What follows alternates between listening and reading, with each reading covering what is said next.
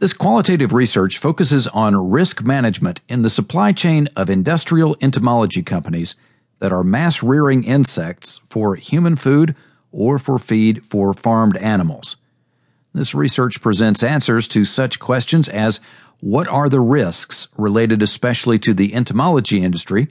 What are the reasons behind the risks? And finally, how the risks can be mitigated.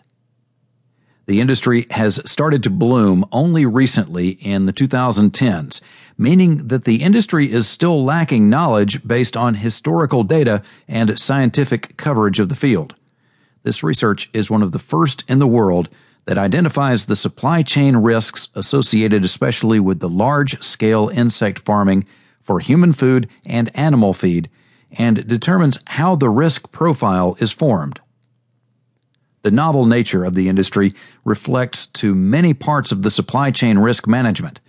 By the time of writing this research, the established networks and operators, together with standards and regulations, are still in the making. Even the biggest companies in the world are still only planning their large farming facilities. Risks like fluctuations of feed raw material prices are in common with traditional farming, but the main risks that insect farms are facing are related to the health of the animals.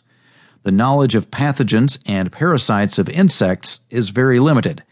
As the nature of the health risks is unknown, the mitigation must be based on precautions and preventive actions.